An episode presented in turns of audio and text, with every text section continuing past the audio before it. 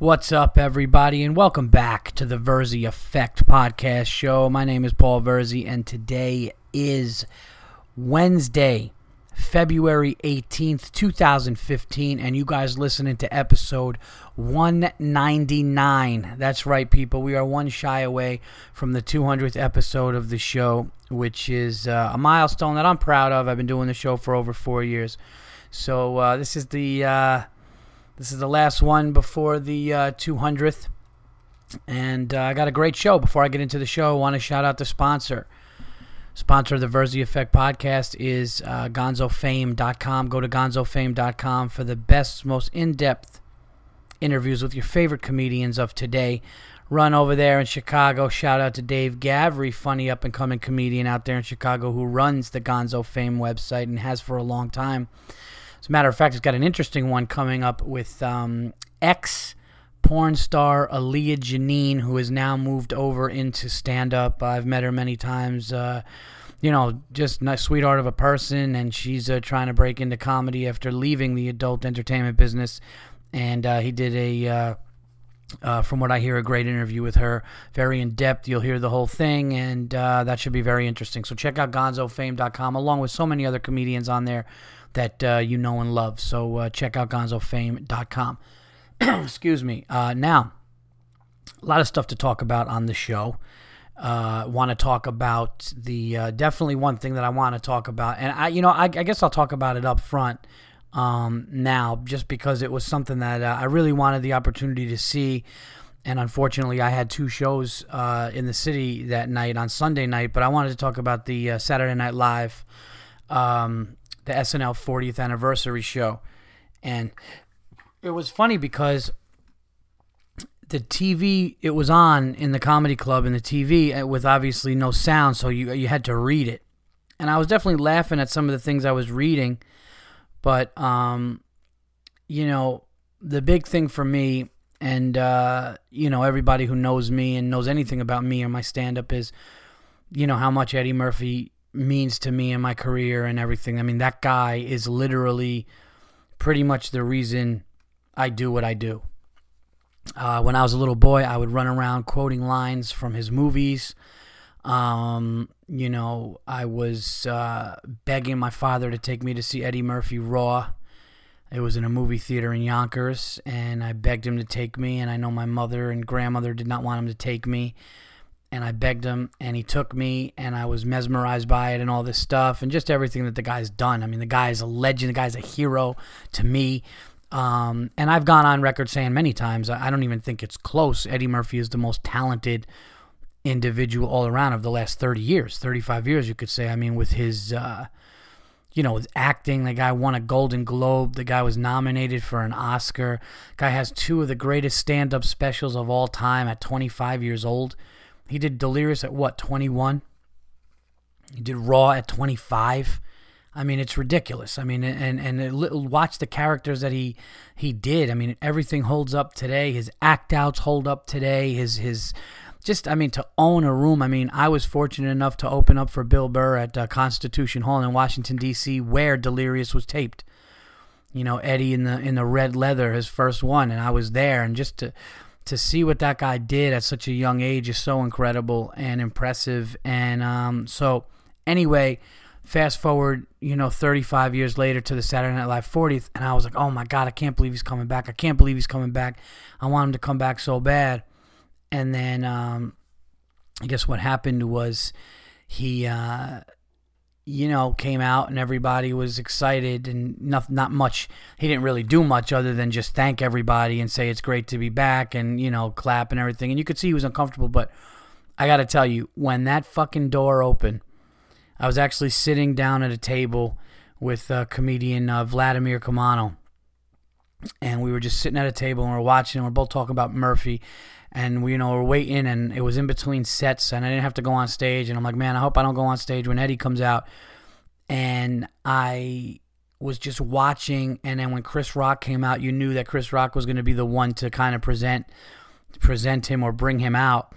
And when he walked out in the blue suit on the top step it was just I literally got chills from head to toe I know some of you guys are like what the fuck man I'm telling you man this guy is such an influence on on me and so many comedians, like so many comedians that do. I mean, Eddie Murphy was the guy, so um, I got the chills, and I was just like, oh my god, what's he gonna do? And then, you know, granted, it definitely, you know, was kind of a you know, I'm, I'm, I don't want to say disappointment because the guy hasn't been there for 30 years and he probably didn't want to come back. But they probably said, listen, this is going to be the last time.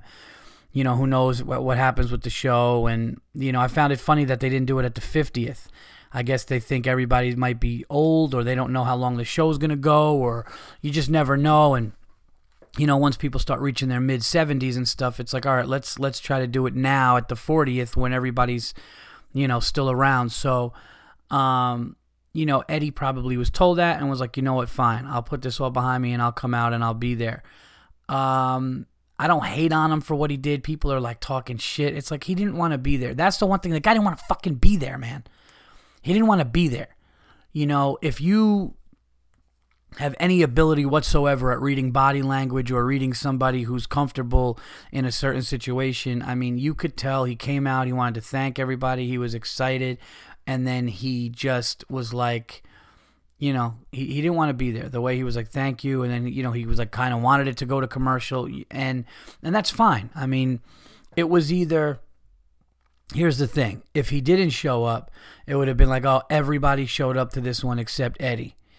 And i bet you that's what happened. I bet you eddie's people told him look you weren't at the 25th or whatever you know, you weren't there 15 years ago and everyone else was there, just your fucking entourage was there. So it's going to look bad because they're going to have Chevy Chase, they're going to have this one, they're going to have that one, all these different people, all these cast members, all these hosts of the show. Like, you got to, it's going to look really bad. And I think there he was like, all right, yeah, I'll go.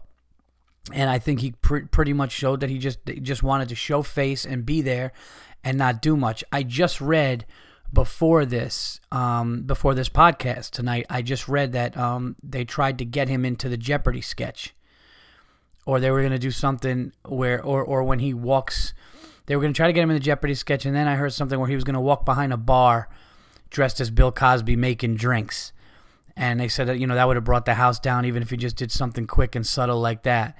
And um, you know they just said he's not comfortable. He just doesn't want to do it, and he's not comfortable doing it, and and that's it. You know what? And that's look, you can't. I mean, look, at the end of the day, do I think he should have done something? Absolutely. I think even coming out just with a couple of jokes, I think if he came out just with like a, you know, four to five minute, you know, little thing about even funny stories about the show, or just like, you know, I want to hear his classic laugh and him tell a story and, and, and something that really reminisces or something that people, you know, don't know or never heard about about him on the show, or just like a quick little, like, sketch. Uh, we were talking if him and Piscopo did the uh, Stevie Wonder and Frank Sinatra song real quick. Just something like that would have been awesome, and it would have just kind of tied a bow on the whole thing and come full circle and be done. But you know what? I'm not going to hate on the guy for not doing it. I mean, that's Eddie Murphy to me, uh, greatest of all time. I think after he did Raw at 25, I think every two years or three years, that guy could have put out a, an album that would have just blown people away every time. So I don't have any, you know, but I will tell you, man, I, I've never seen a guy's presence that intense. I've never I never looked at somebody and just watched their presence. Now I've been around a lot. I've been around a lot of comedians and I, I've I've just seen a lot of stand up, you know, in the time that I've been doing it and uh I'd never seen anybody, even when he walked on stage. He's bigger than SNL. He saved the show. Like to me, he's bigger than it. You know, I was like, yeah, you got all these funny characters and all these people that did funny things on it. And then you got this kid, this kid who just showed up and, and, and when the show was about to be canceled, he took it over because he was so good. And when he walked out in that blue suit and just stood there, it was just like, oh my God. Like to me. So uh, I don't mean to nerd out about Eddie Murphy with you guys that aren't interested in this shit, but for me, man, it was fuck, it was nuts to see that. It was just like, holy shit, he's back.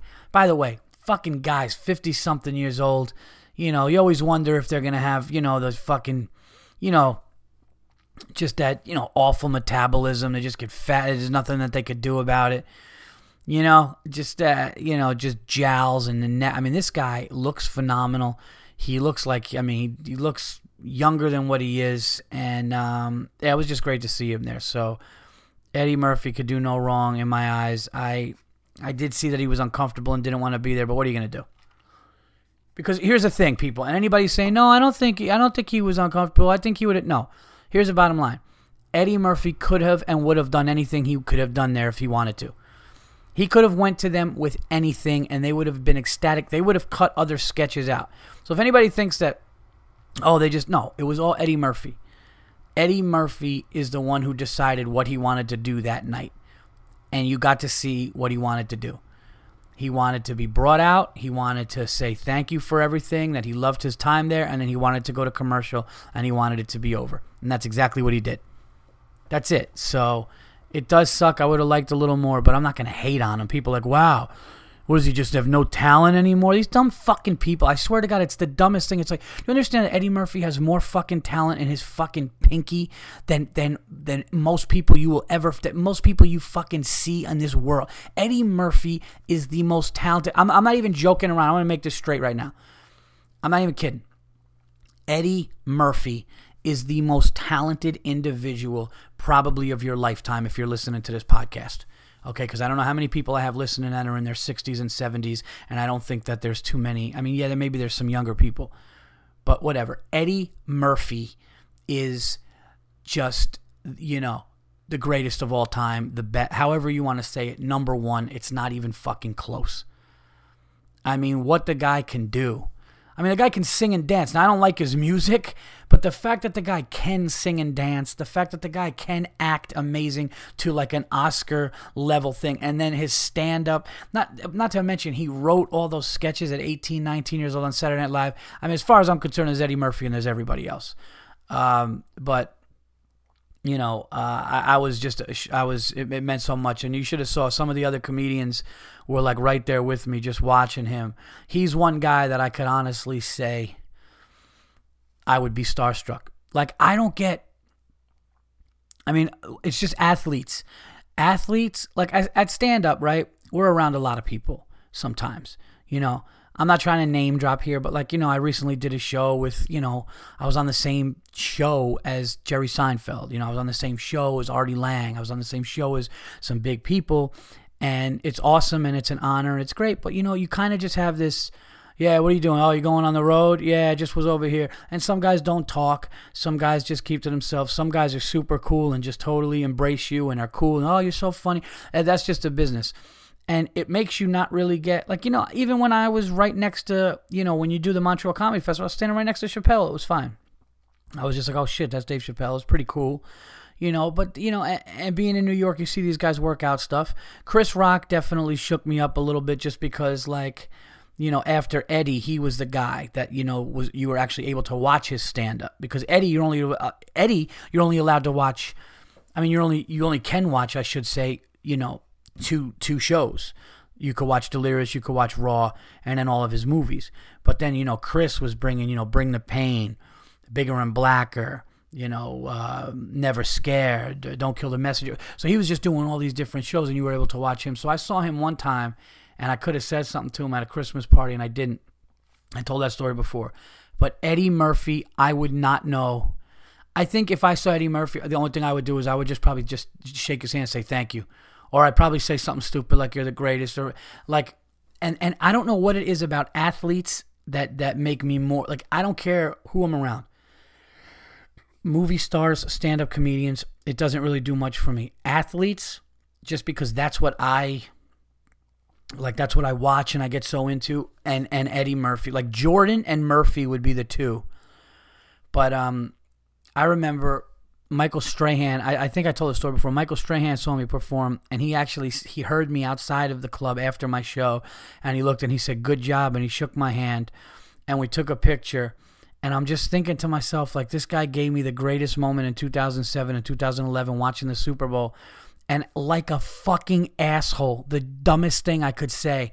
We got our arms around each other, and I just, as like the person's taking the picture, I literally, I think I like mumbled to him I go, yeah, dude, 2007 changed my life. And as the words changed my life come out of my mouth, my brain is going, dickhead, are you really saying this? Are you really fucking saying change your life? You have fucking children, you grown man, you dumb asshole. Are you really? And then like he was just so cool about it. And like as he's walking away, I'm going, did I just fucking tell this grown man that a game he played in in 2007 changed my life?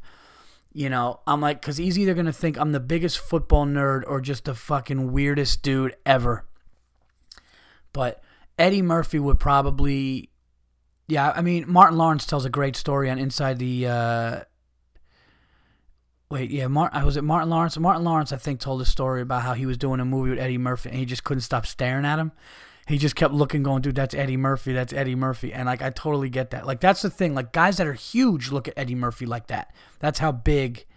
Oh, he's the greatest, man. He's the greatest, and um, and and the last thing I'll say about Eddie Murphy, and then I'll get over this uh this thing here, this this little chunk of the show, but there's a lot of people out there going, if Eddie came back, he wouldn't be the same thing. He wouldn't be the same thing. I disagree. I think that there's something going on with him where he's so famous and so big and has to live up to.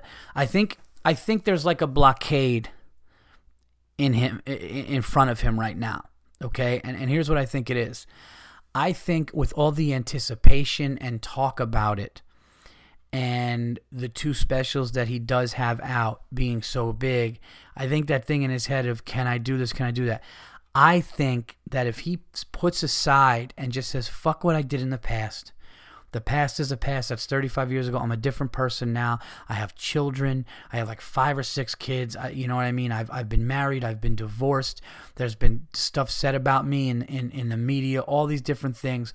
I'm going to put everything aside and I'm just going to use my comedic ability to put out another hour of content and see what happens. And I think he's smart enough and I think he's just that talented where if he was able to work it out and, and just go into places unannounced and work it out, I think he would end up putting out a monster hour and I think it would be up there with the with the greats. I really do. I think that I mean I think he needs a lot of work and it's hard to step away as long as he did. But I think if he worked it for a couple of years and just got those chops back and walked on the stage, because here's what he's gonna have. He's gonna have everybody's attention his presence and stardom is already there. Now it's just content and funny. And I've heard that like Chappelle and all these people are saying people don't realize how funny he is off stage. Like they said, he's the funniest person eh, like you'll ever talk to. Still, like he's that fucking hilarious. So I think if he goes out and he talks about his five kids and he talks about about all that stuff, I think he could do it. I don't think he's gonna, and I think it's you know really hard for him to come back. And you can see how uncomfortable he was on Saturday Night Live. But I think if he put all that aside and said "fuck it, I'm doing it," I think it would be amazing. So I just wanted to talk about that. And as far as SNL, uh, the the 40th, I didn't get to see it. I, I, read it, but people said it was really funny and amazing to see that many stars. Cool to see my buddy Pete Davidson, young kid, man, 21 years old, and uh, you know, the you know getting the getting the burn on there right now with all those people. It's uh, really big for him. I'm happy for him. Also Michael Che and uh, I know Colin Jost and those guys. So that's awesome. But yeah, just seeing the audience, just how crazy that was. Um, you know, could have been. It's funny because, like, I, you know, I'm able to go to some of the Saturday Night Live after parties, and this one, cast members were like, dude, we can't even get our mothers in. We can't even get our. Like, it was literally like you and your significant other, and I think that's it. Like, nobody could get anybody in that party.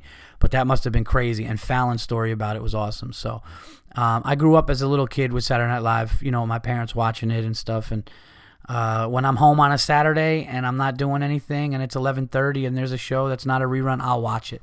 So um, that's it. I just wanted to talk about that. Uh, Eddie Murphy's my hero. All right. So, oh, here's something I'm doing. I don't know if you ever, you guys ever did this shit, but um, I'm doing this body cleanse thing now, and uh, I went to GNC.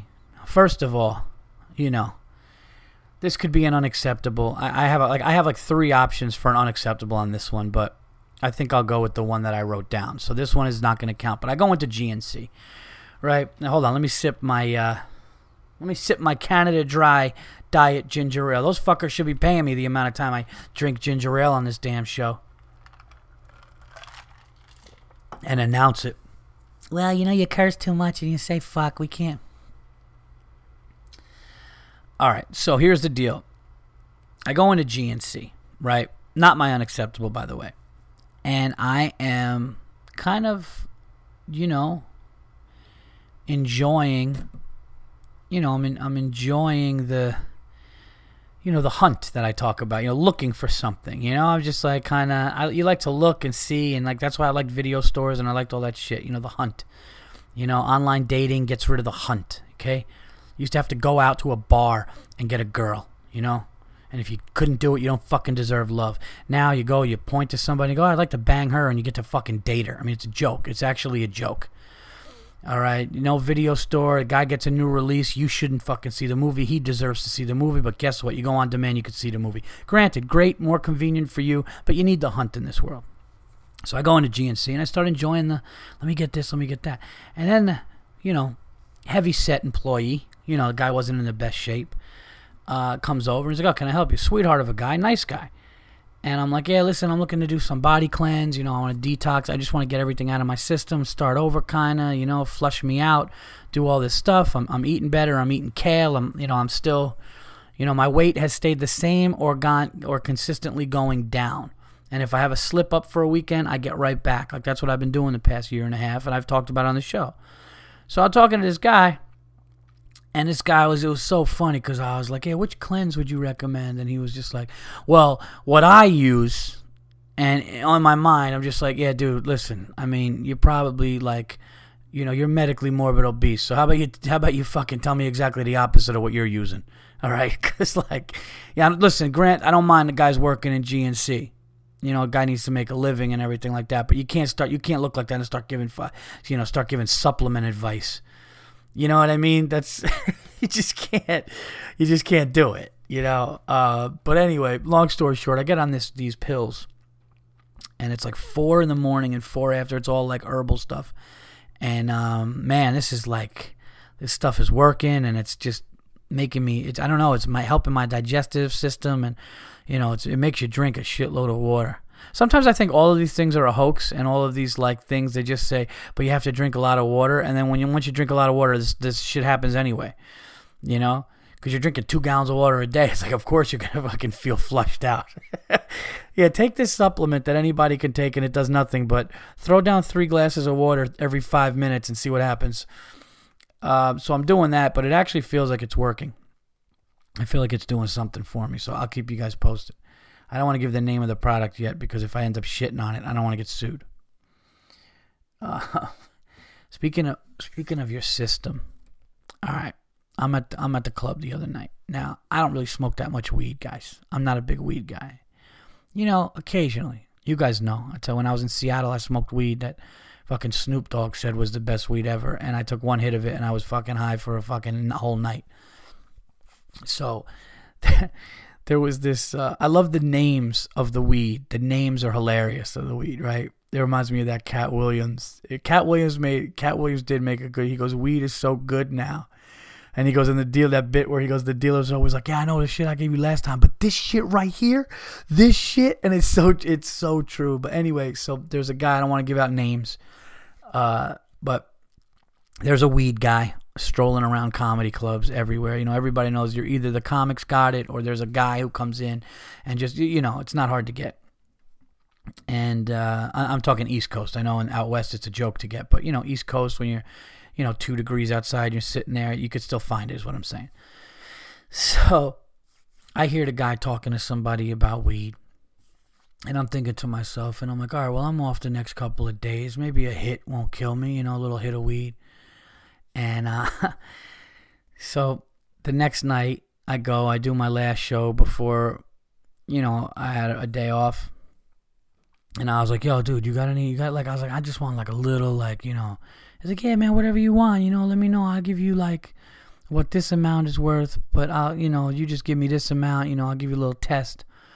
And I was like, is it good? And he was like, yeah, it's real good. And I was like, what's it called? I forgot what he said. Some kind of like, Blue something, something with the name Blue, and it was just hilarious. So he gives me this thing, and uh, I go home. My little brother comes up yesterday, and I wanted to watch a movie. I wanted to watch a comedy. So I was like, hey, man, let's hit this thing that I got, and we'll watch a comedy. Dude, I swear to God, I'm not even joking. This was the most potent. I don't know what I smoked in Seattle but I think this rivals it. I'm not even kidding. It was the craziest shit Now my little brother smokes more than I do, and not a lot, but he smokes more weed than I do. But when I do, you know, I, I know like the levels and where I'm at and what I could do. I swear to God, this it was like the movie "Don't Be a Menace" to South Central that the Wayans brother did when the guy started coughing so much and he foamed at the mouth and started going into convulsions and died. I took one hit of this weed and I was coughing. I coughed so much that like something happened where I got like that like that burst of like you know like when you hit your, your that like electrical feeling you get when you hit your your funny bone like down your arm? I got that like through my chest and arms. I was coughing so much. My brother was laughing his ass off. I couldn't stop coughing.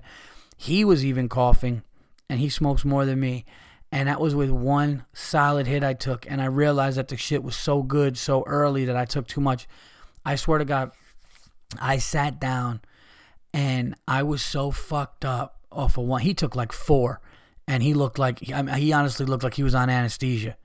Like he he he was he was sitting down staring. He was sitting down staring at the TV like he had a fuck a fucking needle in his arm and he was about to go down for like a quadruple bypass surgery. That's how fucking out of it he got. One hit, I'm just sitting there and I got toasted, just annihilated. And I was like, oh my God, this is crazy, dude. This is crazy. Um, it's like, it's just like the weed is too good now, you know? I remember you could smoke like a, and that that's that's the funniest thing when you were a kid and you smoked like a like a big joint or a blunt with your friends, like you were smoking shit weed. You're like, yeah, this is good. This is good. No, it's not good. It's brown dirt shit, awful fucking weed. That's what you smoked. If you're anywhere right now from the age of like 28 to fucking 40, the shit you smoked in high school sucked. Unless it was like towards the end of high school and like that's when, you know, or when you got to, it sucked. Give me, compared to now, now you got shit that fucking, you just sniff it just like, you know, secondhand smoking. You're fucking, you just like, I was, it got so crazy that I felt like parts of my body started changing. Like I honestly thought the right side of my brain started getting hot, like under my skull. I felt like the right side of my head was like hot. And then I felt like my tongue, like I felt like there was some it was just a crazy it was crazy. Anyway, um we like so little of it got us so crazy that I have like this big nugget of it. So I guess I'm just gonna hit like one whenever I need something, just take one and I'm like done. It's crazy. But um yeah, that's the one thing about weed. Like when we like I know people that could take tests and drive cars and do all that. I can't do that shit on weed. You know, as fucking sad as this to say, like I could drink a half a bottle of fucking scotch and probably like have a better chance of getting home alive than with weed. I would never do it and I don't do it, but I'm just saying I could function more. I could talk more. I feel like I'm, you know, weed, you're just like, dude, fucking can I sleep? I mean, we were eating. She was so. It was like it was literally like a movie where, I, and I said, I go, I'm not to eat the house down after I smoke this. I'm to just drink some water, you know. And we had like gummy bears, Doritos. I was fuck. It was hilarious. I, Twix. I, was. I just saw wrappers of like M and M's. You would have thought we, you know, it looked like we robbed a candy store. the stuff that we had, and we were. He was, he was eating like dip. My brother just eating dip and like and, uh, chips and all that shit, uh, pretzels. Uh, I might take a hit after this show and go to bed. Um, all right, I'm going to get into my unacceptables. And then I'll get into your unacceptables. And, uh, and then we'll do some plugs. We'll get out of here. Saw a movie. Got a couple of things talk about sports, nothing crazy.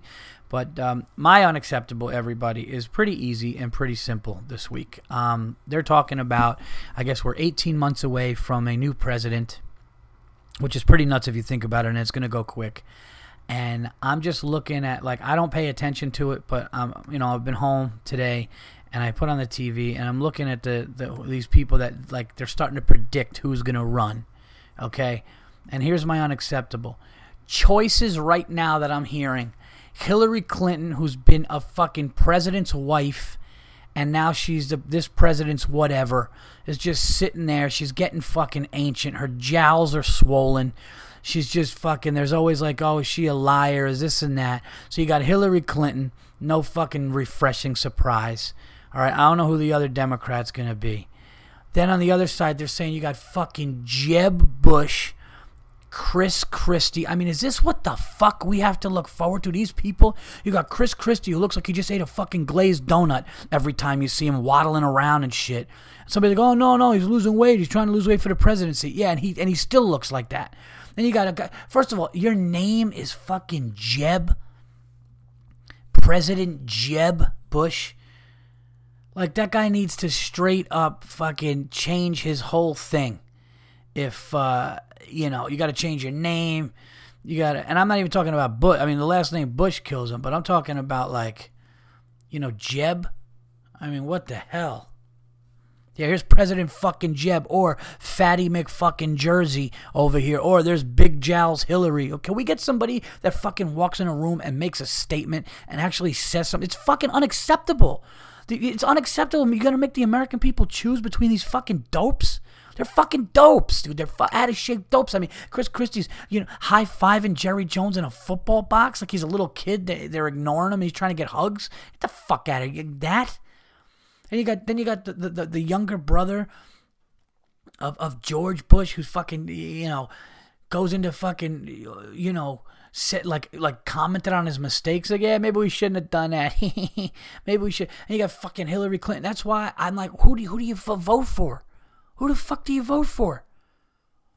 Unacceptable the level of choices that we have these can't this is what we have these are the people that are going to go fight for us. These are the people that are going to make laws for us. These are the people that are going to protect us. And you get fucking Chris Christie or Jeb Bush or Hillary Clinton is the fucking top three candidates that we're talking about here. It's a joke. It's a fucking joke. And I'll be honest, like I, I'm not trying to be rude or whatever, eh, you know. And I know, I know, not a lot of people like me saying this and stuff. And I, I but listen, man, this has nothing to do with Democrat, Republican at all. It really isn't. You guys know I'm an independent.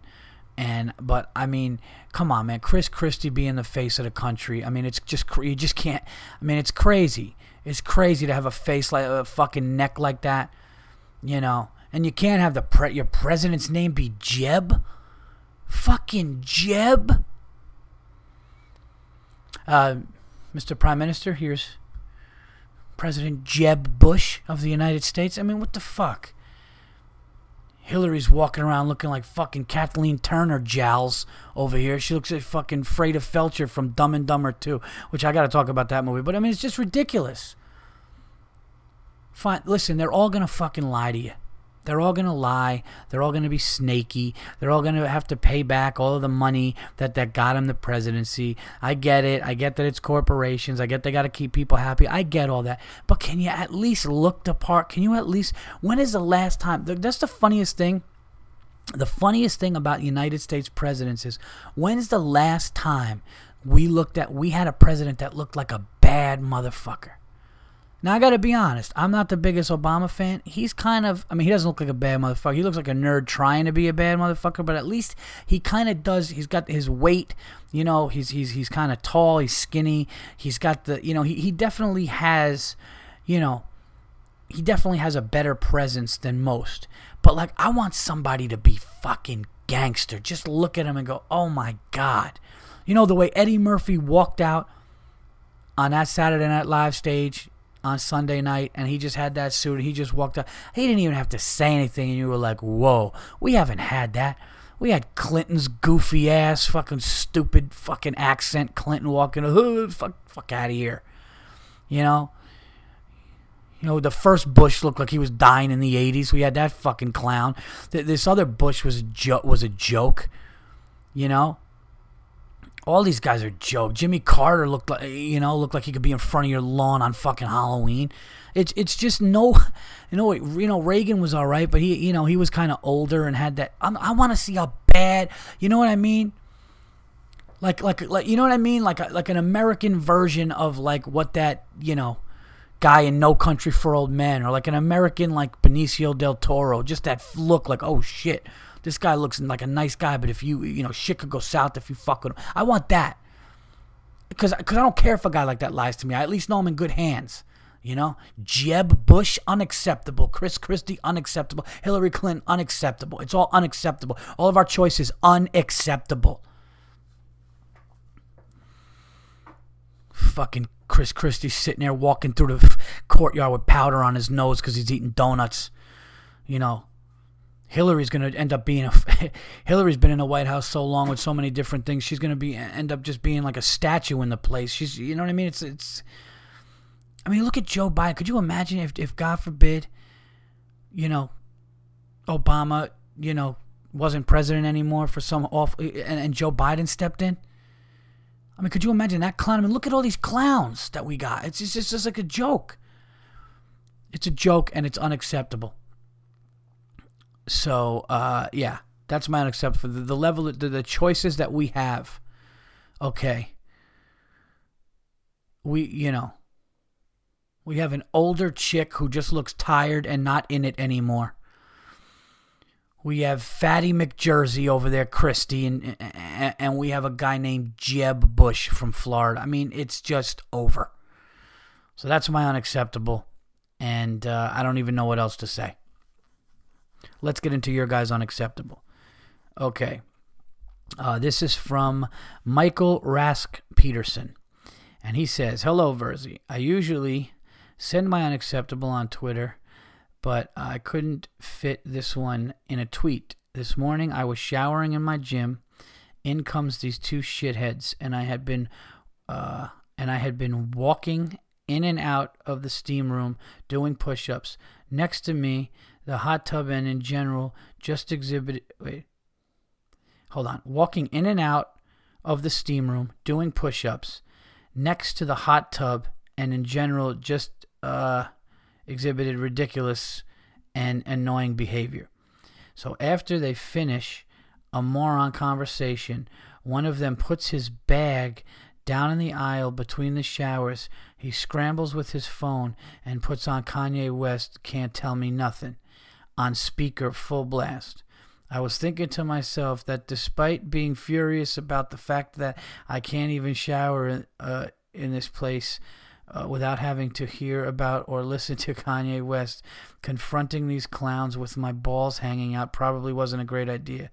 So I channeled my anger internally and let out an imaginary scream unacceptable. Yeah. Yeah, it's brutal. It's brutal.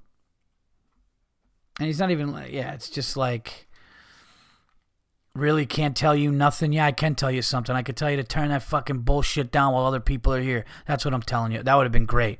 If you're like, hey, listen, I know the name of the song is Can't Tell Me Nothing, but I'm going to tell you something. I'm going to throw your phone in the fucking hot tub if you don't stop it right now. But I hear you. You don't want to be fucking naked, you know, just balls flying in a steam room and shit over a fight. I hear you. okay. Let's see what else we got. Uh, this one came in on uh, Saturday night, and it's from Remo Di Piero. And he says, unacceptable. When you are taking a shit in a public bathroom and another another guy comes in uh, into shit in the stall right next to you. If there are only two stalls, it's fine. But if there are other open stalls, it is unacceptable, especially if they try having a conversation with you. Yeah, that's weird. Like I'm a friendly guy. Like I noticed the other day, I went into a store to buy a wool hat. I just wanted to buy a wool hat. My hat was my head was cold, and I went to buy. And I was like in a good mood, so I was like talking to people. I was like, oh yeah, like I was just like one of those things where I was really talkative, but not when you shit.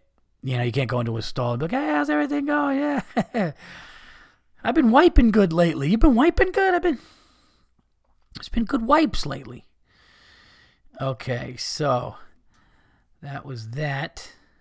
Let's see what else we got here. We have another one from.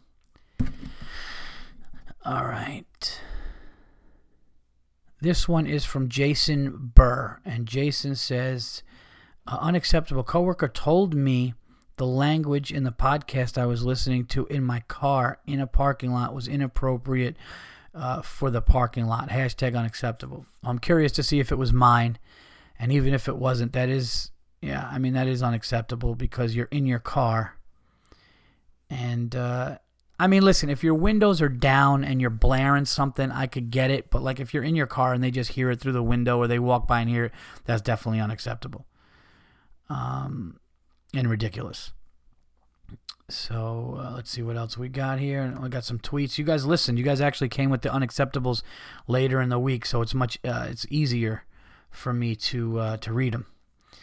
All right, here we go. This one is from uh, Ben Reese, and he says, uh, "TV uh, TVE unacceptable. The kitchen steward at my work who consistently plays pop music off his shitty nine dollar portable speaker."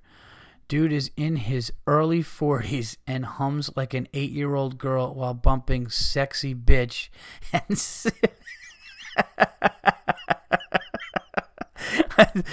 and similar embarrassing billboard chart toppers from six years ago. Really, dude, you're a grown man. Enough, enough with the effeminate garbage. You may as well be eating fairy floss uh, and playing with the Bratz dolls uh, on your lunch break. Put them in a fucking cage. Hashtag animal. That's hilarious, man. Uh, it's just funny to me that like a man would be, you know, listening to a song called "Sexy Bitch." Just makes me laugh. I don't know why. Um, I really, that's just too much. Uh, all right, here we go. Let's see what else we have here. Okay, this says this is from. Uh, what is this here? Oh, okay. Oh, yeah, that was crazy. That's another crazy thing that happened. I don't. You guys are gonna get a kick out of this, but something really crazy happened, um, the other night, and it was pretty fucking awesome. You guys, it, it, it is too bad. To be honest with you, it is too bad that it wasn't like, um, you know, uh, recorded because it got it got crazy but kind of fun, and it was it revolves uh, me, Bill Burr, and Giannis hanging out the other night. But uh, okay, so this is says Nick Alstein, Burr unacceptable Virzi. My unacceptable is none other than the ginger magician himself, Billy Burr. Forgive me if this one is a little late, but I love the Babe Ruth debate, and you and Giannis going at it with Burr is hilarious. When Burr started his comparison between Ruth and current day players, I had a flashback to his interview with Michael Rapaport. Great fucking interview, by the way. It was a great interview. You should check that episode out of the Monday Morning Podcast because I loved it. Pull it up. And about three fourths of the way through, when Rapaport and Burr are talking Celtics and Knicks and comparing players, and Burr ends it with, and I quote, You can't compare players from different eras. Looks like old freckle face flip flops like a seasoned politician. Hashtag unacceptable. Hashtag Virzi wins by default. Hashtag Burr Palin 2016. In all honesty, huge fan of both of you guys. You guys crush it if you ever make it to Madison, Wisconsin again. I love to buy you both a stick or two at a cigar lounge downtown, Nick. Well, thank you, Nick, very much. And um, thank you very much. And that is an absolutely unbelievably great point, and I cannot fucking wait to read this to Bill. Um, but here's the thing: it got crazy the other night. We were, um, we were, uh, so Bill was in town, and you know he did the Patrice benefit, and um, you know we went out and uh, late night. My wife and I for Valentine's Day we went out and we met. We met up. Long story short, two thirty in the morning we met up and, and I, I, I told a story, but I don't know if I actually talked about how intense it got with Bill and Giannis and me, where he was like, "Yeah, we're not going to talk about it," and then hours of drinking scotch, and it's five o'clock in the morning, and everybody's just destroyed, and you know, drinking, and like it was pretty nuts, and um, it got so intense that they started like yelling friendly wise, but like this thing is now carried over, like it's not done yet it's really not done and i actually think it's going to be an argument that goes on forever but i love what you sent me here because this is more ammunition. And i mean listen i'm right anyway. I mean i don't need here's the thing i know Babe Ruth is the greatest player of all time. He started American sports. He brought people to stadiums. He hit home runs that made people. I mean, he was like a circus act. How good he was for back then. And I just feel like with the pitching and the way he can run and the way he can field, nobody even fucking stole. Nobody even like tagged up on him when he was in the outfield because he had a rocket of. I mean, it's a joke. It's an absolute. It's, it's laughable for me. Um, you know, Burr even puts him third all time, which is still ridiculous. But I mean, he played against the Negro League All Stars. He shit on him. He shit on every league he was in. It doesn't. It doesn't matter. I mean, but this is nice ammunition. So thank you very much. I'm glad. Uh, I'm glad you sent that over. I really appreciate it. Okay, so all right, the next one here is um, next one here looks like it is from Brendan uh, Marion. And uh, Brendan Marion says, uh, first all, uh, first of all, I just wanted to say thanks for your shout out to the troops in 197. That was awesome. Anyway, on to the unacceptable. I was out with my girlfriend for Valentine's dinner. In the waiting area, the people were packed in like sardines. This fat ass grabs a chair from the restaurant and pl- plops it down right in the middle of the waiting area. Not only this, but he made his wife stand while people were trying to navigate around his fat ass. Didn't let his wife sit the entire hour they were waiting. Unacceptable. Put him in a cage. Yeah, it's awful. That's brutal. Just fucking animals. And put him in a cage. Some dude just sitting in the middle while his wife's standing. Um, what do you think goes on in that house? Um, all right, this next one is from um, Nicholas Conroy, and he says, At my college, and the urinals smell so putrid. I have to slightly lean back and turn my head just to be able to breathe. Jesus Christ. I've been at this school uh, all year, and the punt." Uh, and the punch in the dick smell has always been present in all bathrooms. When smells exceed a certain level, let's say to the point you can taste the shit particles, someone needs to be held accountable. Hashtag unacceptable. Ugh. That's gross. And yes, I agree. And uh, that's uh, it for the longer ones. Now let's go over to Twitter and uh, see what we got on Twitter. Here we go. This unacceptable is from. Who is this here? All right. This is from uh, Kevin Bush. Kevin Bush had my back on this one. So pay attention, cocksuckers. Kevin Bush says, uh, it's at uh, DE Goalie. And he says, at Paul Virzi, TV listeners complaining that episode 198 was late.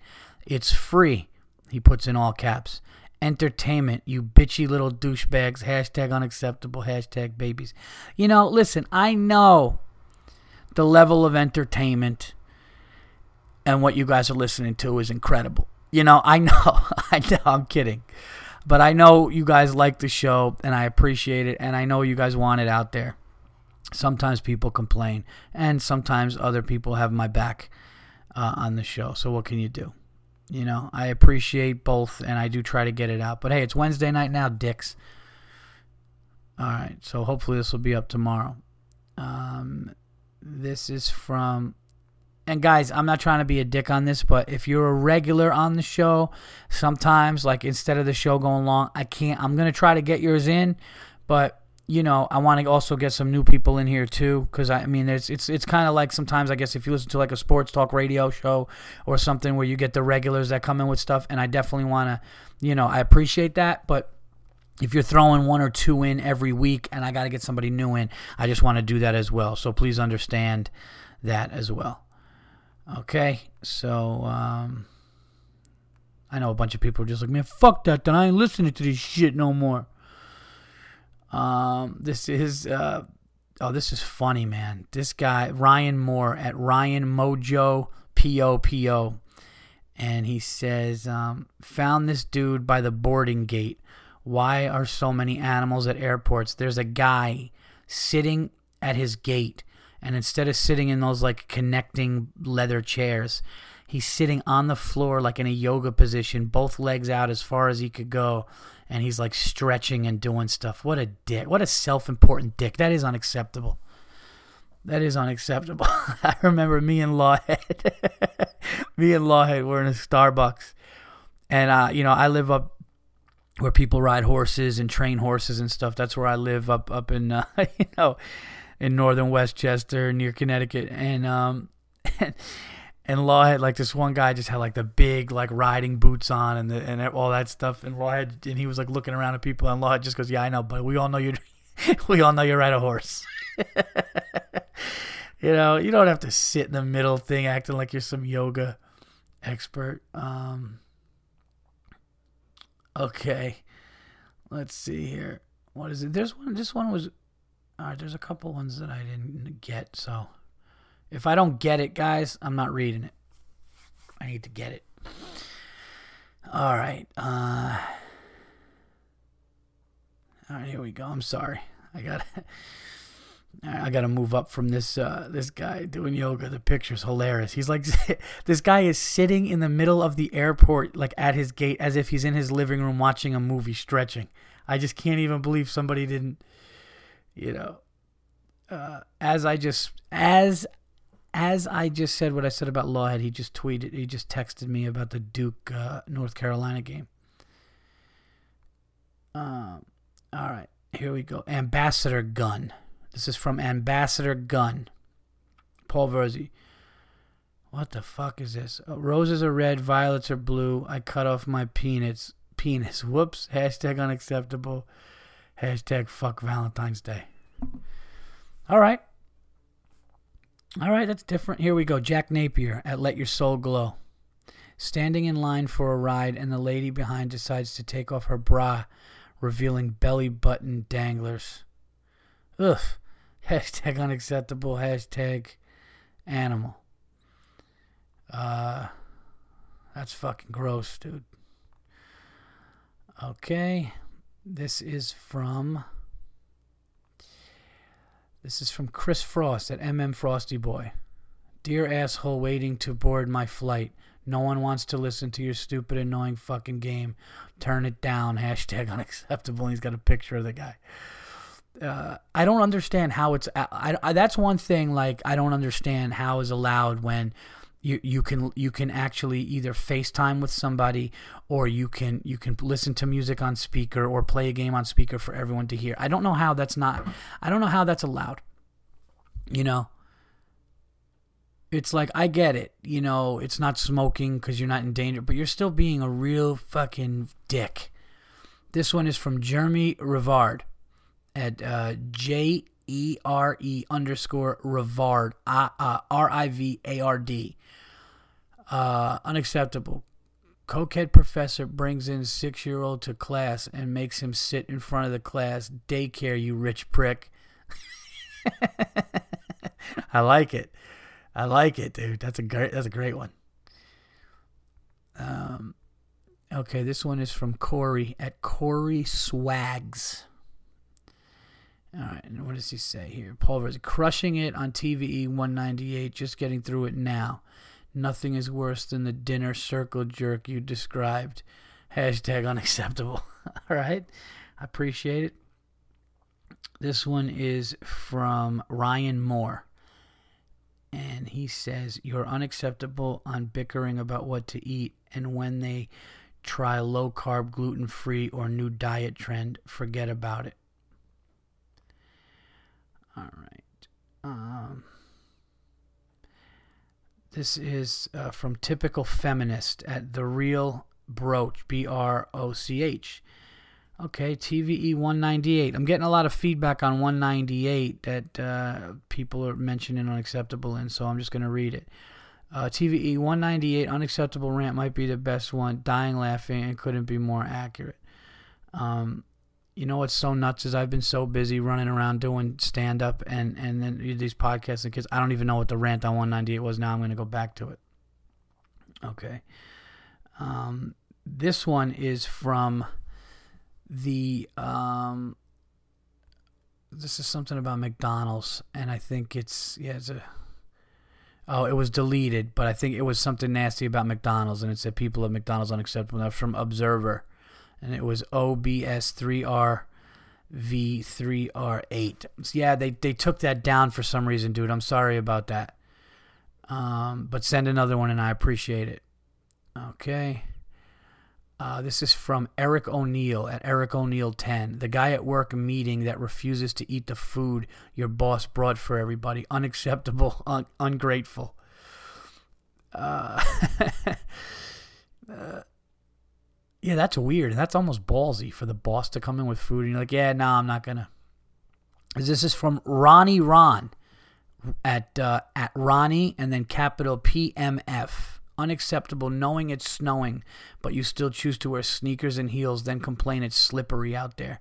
Hashtag dumbass. Yep, I agree with that. Um, okay. This is from Dustin Bell at mindtaker underscore. Pissing and moaning about a free podcast being late. You people are the Kanye's of Twitter minus the talent. Hashtag unacceptable. Hashtag animals. Uh, this one is from Colton Fair and under it's at Little Drummer, Little Drummer. So it's L I L D R U M A B O Y 1. I guess our street is a storage unit for the city of uh, San Jose. Hashtag unacceptable. And he just has a um, picture here. And it's just like, it's got bulldozers, a porta potty, like the whole work thing. And it's just sitting in the middle of the street there. Um, yeah, I, that's a good one. Thank you. All right. Only a few more, guys. You take too fucking long. I don't like when it's late. You fucking put him in a cage. Throw yourself in a cage. I'll tell you, speaking of cages, this fucking bitch at the stand the other night, she was drunk as shit, and I'm on stage. And uh, I got a couple more of these, but I just want to tell this story real quick before I forget. She's on. I'm on stage, and I go on. I'm on last, and it's late.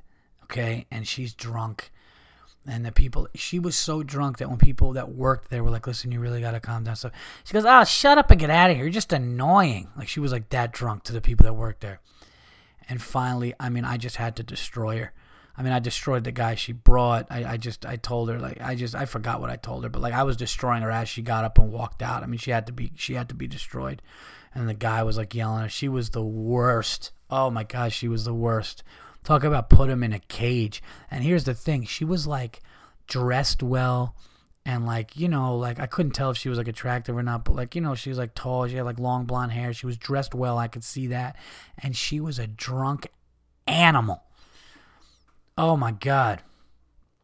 Brutal. I said i felt bad. I go who the fuck brought her here? And the guy's like left with her. It was whatever. All right. Anyway put him in a fucking cage. What are you gonna do? Put him in a cage uh, this one is from Kyle uh, Padraig Mullins. I'm sorry if I fucked that up, but it's at Kyle Mullins, and that's M U L L I N S 19. I went to the bathroom at work to see a customer vomiting into the sink. The toilet was right behind him. Animal. Hashtag unacceptable. uh, okay. That's hilarious. All right. This is from Real Charles uh, Nordholm, and it's uh, at Charles uh, N O R D H O L M, and he says, "Nobody going down can read the sign." Uh, hashtag unacceptable, and it's a staircase sign, and on the first thing it says "up only." That's funny. I like that. It's a good one. Thank you for that. And you had to take the time to take the picture and shit. And it's right. It kind of doesn't make sense. Thank you for the submission. And let's see what else we got. Um, one more, everybody. And this is from Jose. And it is Jose one two three four five. So it's at Jose and it's O O O O O O O S E one two three four five. Guy in front of me at theater tweeting during movie uh, Birdman. Unacceptable. Put him in a cage. That's a that's fitting. Put him in a cage, Birdman. I like it. Um, all right, everybody. Those are the unacceptables for the week. Nice and smooth. Uh, those were great ones. Keep sending them, and um, I will, you know, and I'll keep reading them. Now, uh, real quick, don't have much to talk about sports. Uh, it does kind of suck see Amar'e Stoudemire not with the Knicks anymore because he was the guy that really decided to like say I'm going to take a chance. He was like the first big name in a long time. You know, he got a hundred million dollar contract. He went. I know I'm acting like he's the first guy to come and help us. Meanwhile, they throw fuck hundred million dollars at him, but no, he wanted to recruit people and and really do the right thing, and his body just wouldn't allow it. And I hope he does well somewhere. He loved being in New York, and uh, I'm a fan. So uh, that sucks. That's really all. That's all you really got to say about what's going on in sports right now. As I pour my my ginger ale. Yeah, I don't know. It's just it's kind of a it's kind of a lonely time. It's kind of let's get ready for March Madness. Let's put some money on some college basketball games and uh, enjoy that for a while, and hopefully see these college kids come up and then you know know who's coming in the NBA draft. Nothing going on in sports. There's no football. You know the NBA All Star Game's a joke. Um, I'm just, you know, it's basically, it's basically March Madness and then NBA playoffs, and then you know, and see what happens from there. So, but I did see two movies, everybody, and I wanted to talk about the two movies and do plugs and get out of here. We're at about a, an hour into the show. You guys listen to episode 199, the Virzi Effect podcast with me, your host Paul Virzi. Um, yeah, some cool announcements at the end of the show too. So let me just do the. Uh, let me get into the the movies I saw. I saw Dumb and Dumber two, which I wanted to see. I really wanted to see it, and I saw um, Dumb and Dumber two, and I saw Birdman. Let me first talk about Dumb and Dumber two.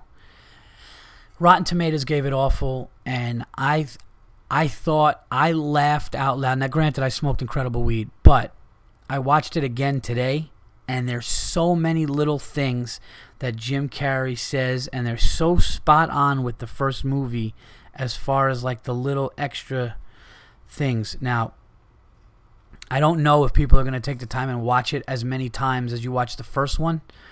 But I think if you watch this movie, now granted, it's not as good as the first one. It's never going to be as good as the first one. The first one is a classic.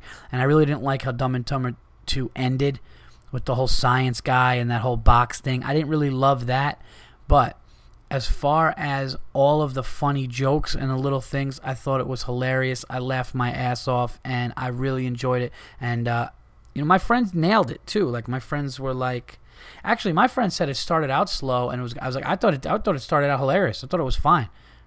Um, so I recommend getting Incredible Weed, and if you liked Dumb and Dumber one and did not see Dumb and Dumber two, smoke some good weed and watch it. I think it was hilarious. Uh, I didn't like the ending though. I thought the last ten minutes were like, eh. Other than that, I enjoyed it, and I'm just being honest. Tell me what movies you didn't like my review on. I think I'm nailing it. Now, Birdman was amazing acting. I really enjoyed the movie. It made you think. It made you guess. You know, I was talking about the ending today. Everyone has a different version of what happened at the end. Um, you know, I I read a couple of things that some people said that the scene you should stop listening to the podcast for a couple minutes if you if you didn't see the movie and you plan to. But you know, Michael Keaton he plays a character that um, you know he was a guy that used to be a superhero called Birdman and he's kind of still he's like kind of still living that like that guy like that guy is still in him in his head and he's like older and kind of feels like he's done and has been, but he still has talent. He's doing this play, and all kinds of stuff happens. Anyway, you see the movie and you figure out what's going on. Ed Norton's in it; he's great. And um, I, I was just watching it really carefully in the end, and something happens in the end where he um, he ends up in a hospital. So this is a spoiler alert, but there's a scene in the movie, his scene in the in the play at the end of the play, he kills himself on stage. And then that's the end of the, the play. Well, in the movie, he actually really shoots himself. And uh, there's questions if he killed himself or the last scene is he's in the hospital with a bandage on his face and he didn't succeed killing himself. Um, and then he goes to the window and jumps out of the window. And then his daughter comes back from the bathroom and goes, Dad and Emma Stone. And she looks down and he's not there, but then she looks up and kind of smiles and sees him flying. And they said that that could be a hallucination too. I don't know. I think what happened was they said that the, the, the hospital scene didn't happen. And I'm like, I don't know about that. I think the hospital scene might have happened and he did kill himself. And instead of her seeing like the horror, she just imagined him being in peace and something like that. I don't fucking know. I don't know, but I will tell you this. Watch it. Let me know what you think. I thought it was good. And please let me know if you guys have ideas or if you know anything about the movie that I don't know because I only saw it once and I really liked it I want to see it again. But the ending, you know, you can interpret it like if you look online, there's a lot of people have different things. A lot of people say he killed himself on stage and it was over and then like the the ending was all like, you know, like the the end was like a dream or something or I don't know or that his daughter had the crazy hallucinations that he had, and after he killed himself, she imagined him going. I don't know. But I loved the movie. I thought the acting was amazing. I thought the shooting of it was different and really cool, and um, I liked it. So check out Birdman. I give that a high recommendation. And Dumb and Dumber if you want to just laugh your ass off. Both good. Got nothing bad to say about either of them except the end of Dumb and Dumber and you got to take it for what it is. It's not the first one. Okay, everybody, let's get to some plugs here.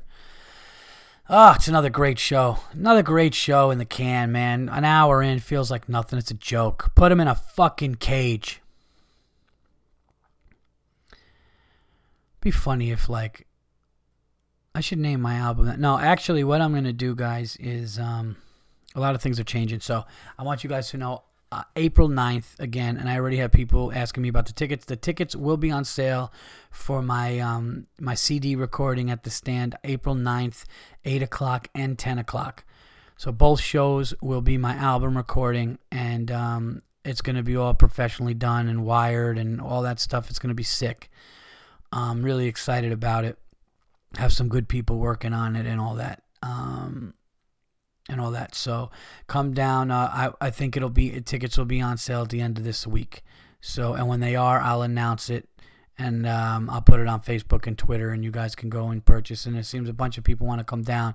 Um, you know, if you're a fan of the Virzi effect and all that stuff, and you're not far, man, come down. I'd love to hang out, get a drink with you afterwards. Uh, the stand is a very small, intimate place. It only holds about 80 seats. Um, so we're gonna do that twice, and um, and then have an after party upstairs and do all that. So um, it's unfortunate. I thought I was gonna be able to get it done on Saturday, the, the Saturday night that I was in uh, Indianapolis, and the sound's not right. And um, quite frankly, I think it might be a blessing in disguise because I added so much to some of those jokes. And, you know, being home in New York at my home club, this is my home club. This is where I work out. This is where I become a better comedian over the years. And, um, you know, it, it's going to be cool. So uh, I think the name of it's going to be Paul Virzi Live at the Stand or Paul Virzi at the Stand. And that's going to be my first one. And uh, that's the way I'm doing it. So come out uh, April 9th, Thursday, 8 or 10 o'clock. Uh, don't be don't be a drunk animal that I got to say put in a cage. Um, this Saturday, February 21st, I will be working with Steve Rannazzisi at the Fox Theater at Foxwoods in Connecticut. Steve Rannazzisi, if you watch the show The League, he plays Kevin, friend of mine. He hit me up, asked if I was around that night. I said yes, so we're going to have some fun at the Fox Theater. You could check that out. And um, what else do we have here? The 200th episode of The Virzi Effect will be done in Los Angeles. Um, now, I do not know, and I want to make this clear. I don't need people, what the fuck? I put, I do not know if it's going to be on that Wednesday. Right now, it looks like it's going to be on Wednesday the 25th because I'm, I'm lining up some guests and it's going to be a lot of fun and it should be great. There is a chance I may have to move things around.